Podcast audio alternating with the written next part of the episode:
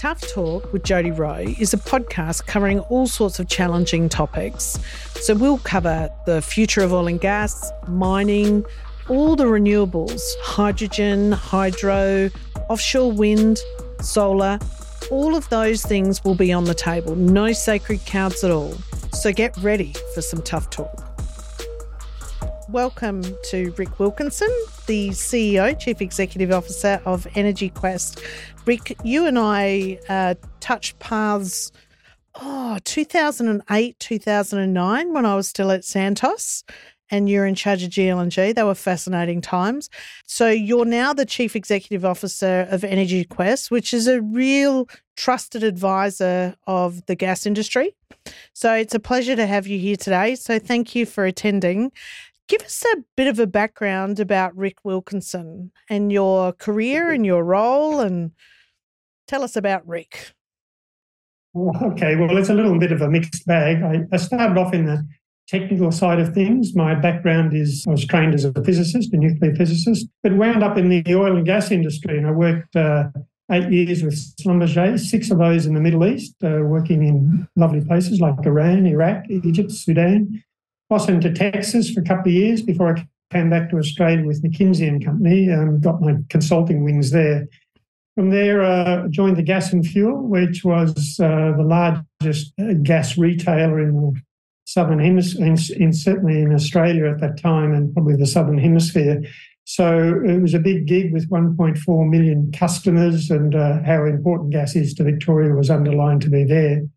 Costa Santos, where I stayed with him mm. for about 14 years. I had many roles, including Vice President Commercial and then Head of Queensland and GLNG, where we started up the GLNG project, those coal seam gas to LNG projects um, coming on in the world, which is really interesting. From there, I worked at APPEA, the Petroleum Association, as their Chief Technical Officer in charge of the East Coast, and then joined EnergyQuest about six years ago um, and have been working in those particular areas ever since. So, EnergyQuest has has been a trusted advisor, as I said, for the industry. What is it about Energy Quest that made it attractive for you? Firstly, it's been around about 18 years now. Graeme Bethune uh, set it up uh, in 2005. And he's kind of a, a, a, really factual person. So numbers tell the story, um, while sometimes it's easy to fall into spin and uh, particular mm. positions, but we, we like to think that the numbers tell the story and particularly history. And while everyone can do a great forecast, it's actually what are the facts telling us today? What are the stakes in the ground which, around which the story needs to be built? And so that's what interested me, um, that, it, that it has that fact based session about it. The other thing is that it's a lot of bottom up analysis of the reservoir. So we're not um, selling ourselves as economists or microeconomic uh, analysts. We actually look at the rocks themselves and what's the likelihood that the projects will actually be realised. And that's the foundation of what we do. So every 90 days, we publish the most widely read uh, gas and oil summary, now more and more energy into renewables. But every 90 days, every 90 days, we publish 160 pages of analysis Every year we do 300 pages of forward forecasts and supply demand analysis. And then we track LNG shipment around the world. So we're in touch with the global LNG market as well. Wow, that's a lot of data. So do you have a reasonable sized team or is it just you know it so well you can just pump out 300 pages? well, there's obviously there's a lot of processes and and sources of data that we're tapping into. Um, much of it is there in government databases, so we we basically scraping data, putting it together. But we do a couple of things I think that differentiate us. One is we're in this all the time. We're not like a, a consulting firm which waits for the next job to come along and then go goes off and, and builds up the database. We're up to our eyeballs in it all the time. So that means that it's a little bit more natural when you need to take a closer look at some particular aspect. So that, that makes it very different for us. Yeah, absolutely. And so there's been a number of different things across the industry over the last 12 months that have been, you know, more and more problematic. You know, the the price of energy, gas, coal, caps, you know, what what's your take on the current position at the moment that the government's playing with the gas cap? Yeah, it's a great question, Jody, because we keep hearing, if you just read the news and take a fairly superficial view of the world, what what we're told is the war in Ukraine has caused all this. The higher gas prices, LNG prices in in Europe and, and North Asia have driven up uh, uh, prices and demand, and we've exported all the LNG overseas to to meet that demand, leaving Australians short and paying higher gas prices. We have to say that all of the analysis that we've done says this is not the case in Australia. The high gas prices of LNG that occurred, for example, the Platts JKM, which is the Northern Asian LNG spot price, that reached US $30 per MMBTU in November. Mm-hmm. And it continued, that's three months before the actual Ukraine war broke out. So already the energy market, global energy market, was grappling with how to balance supply and demand as we went through a northern cold cold winter. Stocks were low, and so there was a real scramble there to fill in the in the gaps. So that that kind of doesn't jive with the story that the, the war itself has created all of these shortage. The, the second thing that is unusual is that the price increase that we saw in Australia, and it was around about the winter of 2022, started up in, in April, doesn't correspond to any of the LNG export peaks. In fact, quite the opposite. Our analysis says that LNG exports, particularly from Eastern Australia, were at some of the lowest levels they've been for two years. So it wasn't like the gas was being sucked out of the east coast of Australia and pushed out overseas. What we were seeing was, in fact, incredibly high demand because what happened was the coal fired power generators were having reliability problems. They had some planned outages, but there were some unplanned ones as well. So we lost about 10 to 20% of the available capacity of the coal seam of the coal fired power stations. And then we needed to fill that gap. And so first step is you, you turn to the renewables and you know, the, they were doing all that they could given the, the wintry conditions that were unfolding. There's always a limit to how much hydro you can use. And then eventually you turn to gas fired power, which at the time was only about something like six or 7% of the total power generated electricity market. So we increased that by 50%. Basically, east coast of Australia was very short of energy, uh, of electricity. There were limited places to go for generation of that. And so the demand for gas fired power generation drew up, uh, drew out basically all the gas that it possibly could, including diversions of LNG uh, export gas into those markets so that um, we could meet demand. Yep. Of course, this threw gas prices really high, and uh, that had consequences for the rest of the gas market because now it was becoming unaffordable for industries, unaffordable for residential. It's an interesting point, and I've seen the slide slide deck that we're going to share when the podcast comes out around the power generation numbers, and you know renewables being forty percent, about forty percent. Then you've got coal and gas that make up the bulk of it, but gas is the lesser of the two substantially. And is there more? We always talk about transition. Is that what we're talking about, being that transition source uh, fuel for power generation, that we've got to increase the amount of gas that is used? Well, again, that's an interesting question because that's not what the analysis is showing. Mm. We've seen the growth of, of, renewables that have gone from you know very low numbers up to you're, you're quite right. It was about forty percent in the fourth quarter uh, of last year, and that includes roof, rooftop power generation. So that's an extraordinarily high number for the east coast of uh, for the east coast of Australia. So the question, what happened is the um, renewables grew to that forty percent. If the story that gas is necessary to back it up, you would expect gas to grow as well, but it did not. It actually declined from about 10 to 12 percent to uh, in that particular quarter, it was only 4% of the power generated. So what we're seeing is less volumes of gas, but actually more gas being used to, to step in when renewables are not available. That doesn't use a lot of gas at all. Yeah. What it does do is mean that when you push the button and it needs to be there, such as we saw in the winter of 2022, that's what you're paying for is the capacity. If you like, in, in lieu of a battery, we're relying on the availability of gas to drive up um, uh, the power generation capability to fit in there. Do the government believe that the price cap is going to encourage that to have that availability uh, of uh, gas? Uh, no, they they uh, they can't. It, you can't possibly say that capping prices will increase availability. In fact, it, it has the opposite effect. Um, mm. I think Milton Friedman, the Nobel laureate in uh, economics, said if you want to create a shortage in anything, just cap the price. We were at the uh, Australian, uh, speaking at the Australian Domestic Gas Outlook Conference just in Sydney week before last. And uh, what has happened is uh, the prices capped, but now, unlike the previous conferences where everyone was worried about the price, not worried about the price, but just said there's no gas available at that price. And the emergency cap, which is 12 months, so it's only going to December of uh, 2023. So what happens is you're getting a very limited amount of gas that is being brought to the market. We're not seeing uh, many large contracts that are being offered into the market.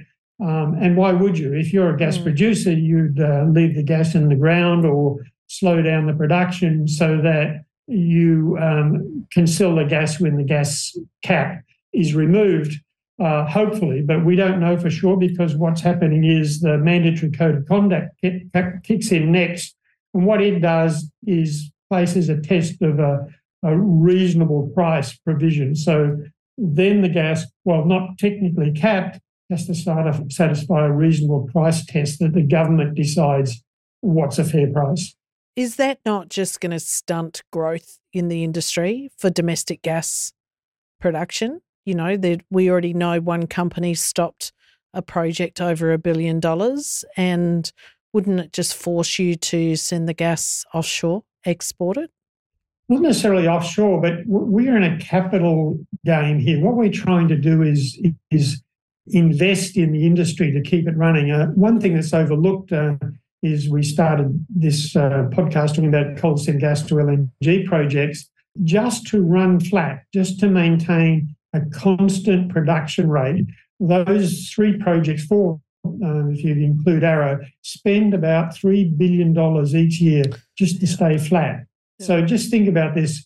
Every year, someone has to go off to Shell in The Hague and, and Total and the various overseas and say, we need the equivalent of up to 3 billion in ag- aggregate to be invested. And then you're sitting in The Hague or in Shell and you're saying, gee, why would I invest in uh, a place that has a, a price cap uh, seems to be making it very, very difficult to invest when I can go to um, invest in oil in Brazil or yep. Africa or uh, North Sea, where there's clearly a shortage of gas in, in Europe that's very close to the market. And they, despite being very close to Ukraine and all those problems, their, their gas cap is nothing like ours and hasn't actually been applied. Yes. Do you, do you think, though, that there, there's definitely a misunderstanding of the importance of the gas industry and out there, not just, you know, from a jobs perspective, from an investment, the $3 billion, you know, that ongoing spending of money in the economy, the royalty. Is, it, is the general Joe public out there really understand the gas industry? I mean, that's part of the reason for doing the podcast is to get people like you online to help explain it, help explain the where renewables sit as well. But do you think there's an understanding out there? There probably isn't, but then why should you worry about um, these sorts of things when you're struggling to sort of get the kids off to school and all that? So we just got to yeah. make sure it fits in the, the, the normal life. But I, I, I, I, will say that if you're trying to move to net zero carbon and you need to do that as quickly as possible, what you've got to make sure is that your energy supply keeps up with demand. And so as it the mix changes, what you don't want is to be turning off uh, uh, power generation, energy generation capability before the replacement kicks in. Yeah. And so that is a fundamental truth that can't be avoided. You, you don't shouldn't wind up arguing whether gas is more important or less important than renewables. If you are going to renewables, you need to make darn sure you've got something to back you up when bad things happen, such as we saw in the winter of 2022. So I don't think that appreciation of the the the benefit of gas being able to, if, if anything, accelerate the movement to renewables because you can build confidence that if you get too aspirational, you're, you're, you're pushing renewables too hard and you make a mistake, you've got a backup there to step in behind you. If you don't have that backup, you don't have that capacity to meet uh, electricity demand, then you've got to be more conservative. You can't afford to move as, run as quickly as you are. I think that fundamental of the importance of gas is missing. Yeah, absolutely. With the East Coast versus the West Coast, you know, there's often been conversation about putting a pipeline from the West to the East. They have reservation in the West. We don't have reservation in the East. We have a price cap. Why is it that they're separate markets? It's just the lack of investment to to make Australia's infrastructure a bit more mature, so it's all connected. Is it was it a deliberate thing? I think it's very much economics, um, the mm. challenges of uh, building enormous infrastructure over long distances in Australia. When I'm trying to explain the east coast of Australia gas market to European friends, I said, uh, we can move physically, we can move the molecule, molecule of gas from Darwin all the way down to Hobart. It's all connected with a gas pipeline. Um, so that's the same as moving gas from London all the way to Ankara in Turkey. And so very similar distances, but the entire Eastern Australian gas market is about half the size of Switzerland's. So oh. we have very little volume moving through very long distances, which require big capital investments, but it drives the price up. Yeah. And that that's the problem is that then you can't afford to move that little bit of gas across. Interestingly, though, you raise LNG, uh, uh, raise a, a pipeline, uh, we've done some quite detailed work on this, and by far the cheapest way to move gas from Western Australia is have an LNG import terminal in Melbourne. And so if you do that, then you tick a lot of boxes. Firstly, what you do is you have a very good peaking capacity to meet those swings um, uh, with renewables kicking in and out. In Victoria, they, they can swing from one day to the next 500 terajoules in demand. And only something like an LNG uh, if you don't have that capacity offshore, uh, mm. like in the Gippsland, and that's winding down over time, uh, then LNG imports and regasification is a very quick way to step in there. So to move gas from Western Australia, we've already got the LNG liquefaction yeah. plants in Western Australia. It's obvious, there's lots of it. So picking up a cargo, putting on a ship and bringing it around and unloading it, when we looked at it, we estimate that a pipeline from Western Australia just across the Moomba is about six to seven billion dollars. To put a regas facility in place is well below one billion dollars. So it's six to seven times more expensive, and you're still going to need peaking capacity when the gas gets here. You're either going to have to rely on line pack and that whole system to be integrated, or you have a, a ship full of LNG sitting in the harbour ready for you to go. Yeah. Well, it's been talked about a lot, LNG import terminals. It, it, Will it happen? Is it happening? I, have not heard. It has to happen. It has to. Yeah, it has to happen. Our analysis says that you know, as, as much as a half of the gas demand by 2030, about 10 years, 2032, uh, has to come from LNG import terminals because there is no other source of gas that we can bring to bear there to meet that demand. So it's um, extremely important, particularly with Victoria losing Longford um, mm-hmm. those water drive gas reservoirs uh, are fabulous in terms of being able to ramp up and ramp down, but they're on their last legs. They're months or just a few years away from end of it all. And when they come off, Exxon has no economic reason to maintain the swing capacity in the Longford plant. Now you're relying on the Kipper, the high CO2 fields, um, and they have got to go through de, um, removal of CO2 processes they're much harder to swing. They certainly don't have anything like that capacity that uh, previously we had in Longford. So, so correct me if I'm wrong. Northern Territory are contributing. They're out there exploring in the Beetaloo. We've still got Mereenie running. We've got the Cooper Basin still running. So South Australia is contributing. We have Queensland, which it's good CSG to LNG actually existed because domestic gas wise, we would be really short, I would suspect, but that's just my amateur view. And then we've got New South Wales and Victoria. New South Wales not doing a lot, still waiting for Narrabri. I'm pretty, I'm pretty sure I'll be relaxing on a beach somewhere before before that happens. But it just seems like I think even when I was at Santos, I went to Narrabri, and that was hundred years ago, and then um, Victoria as well. So there's a few states in the east that are contributing, and there's a couple of states that don't seem to be. Is is is there? Do you think that that's going to change at all, or is it just their preference not to develop the resources? There's a moratorium. Is that right? Yeah, it's it's just extremely hard to get anything up, uh, new gas proposals in Victoria and New South Wales. And you're quite right to summarise. Uh, Western Australia, Northern Territory, Queensland, South Australia have all had very they've they've ticked uh, most of the boxes. Good, steady regulations, uh, clear policies that people can assess and invest around, uh, and it's worked. As you said, most of these um, states don't have a gas shortage. Who has a gas shortage? New South Wales, which has had Narrabri, which could meet demand in New South Wales probably for a decade, has been waiting for a decade to get approval and, and everything lined up to, to go forward.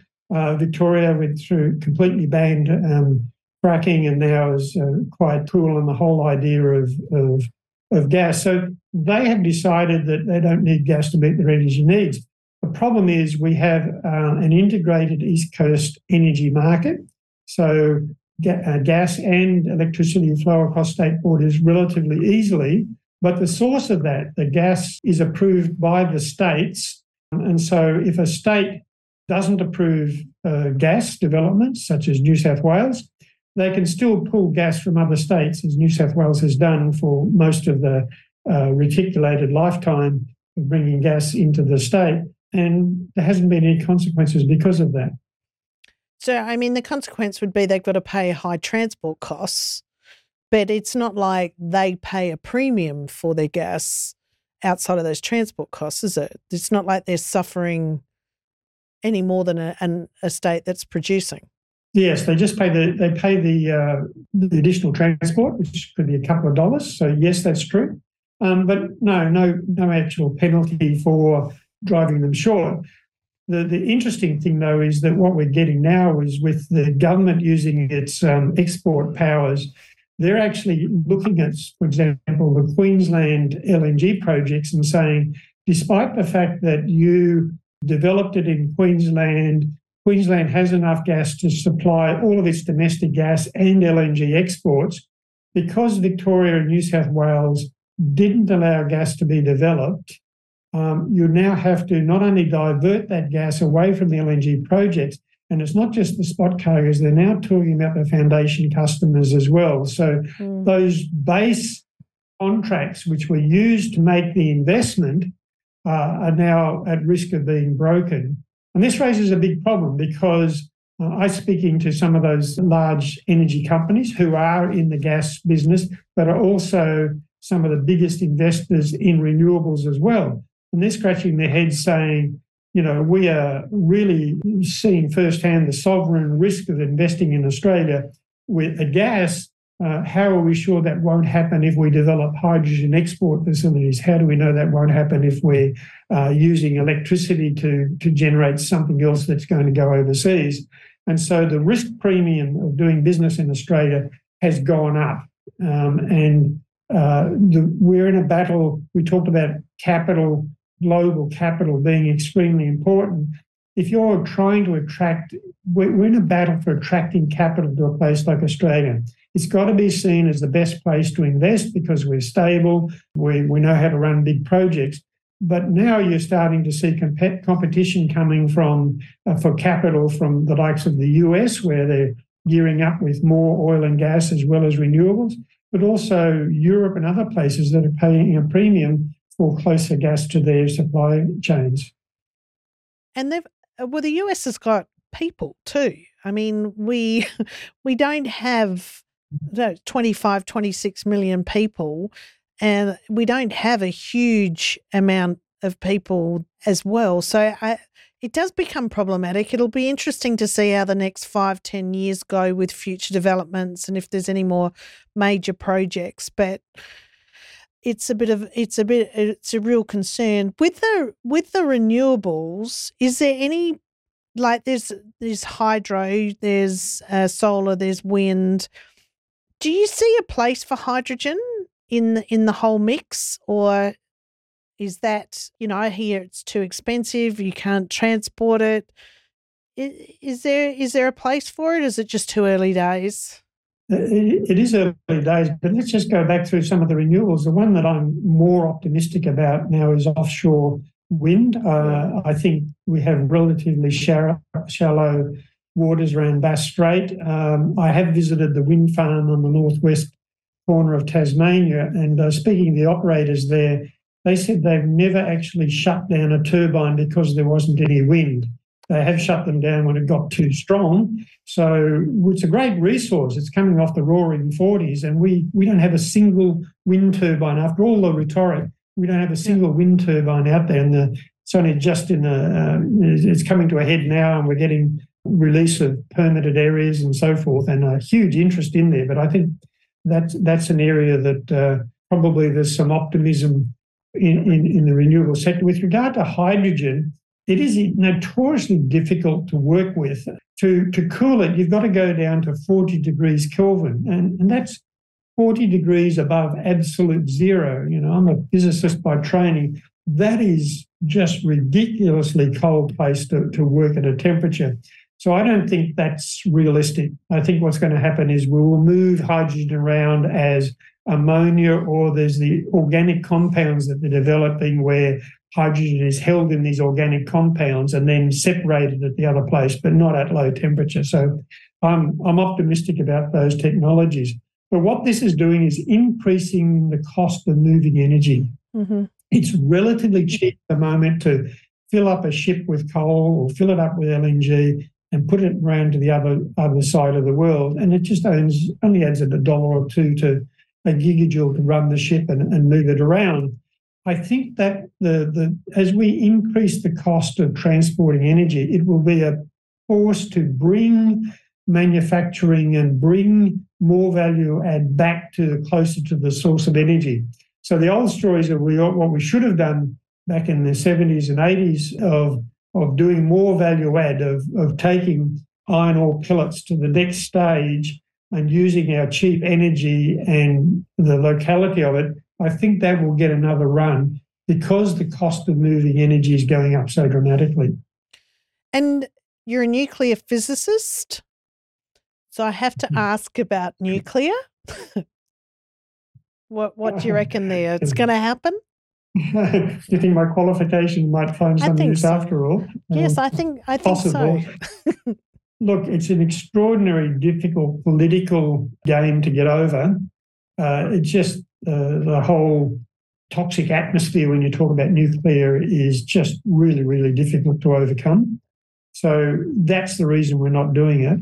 Uh, I can see there are some new technologies coming through, which I find quite interesting. Um, modular systems, which are basically the same nuclear reactors that you see in submarines, but in a um, container, and they run on shore. You know, and they can be done you, you could put them in places like uh, you know Northern Territory where they're quite isolated and you don't want to run long uh, wires all across the place because the wires are unreliable.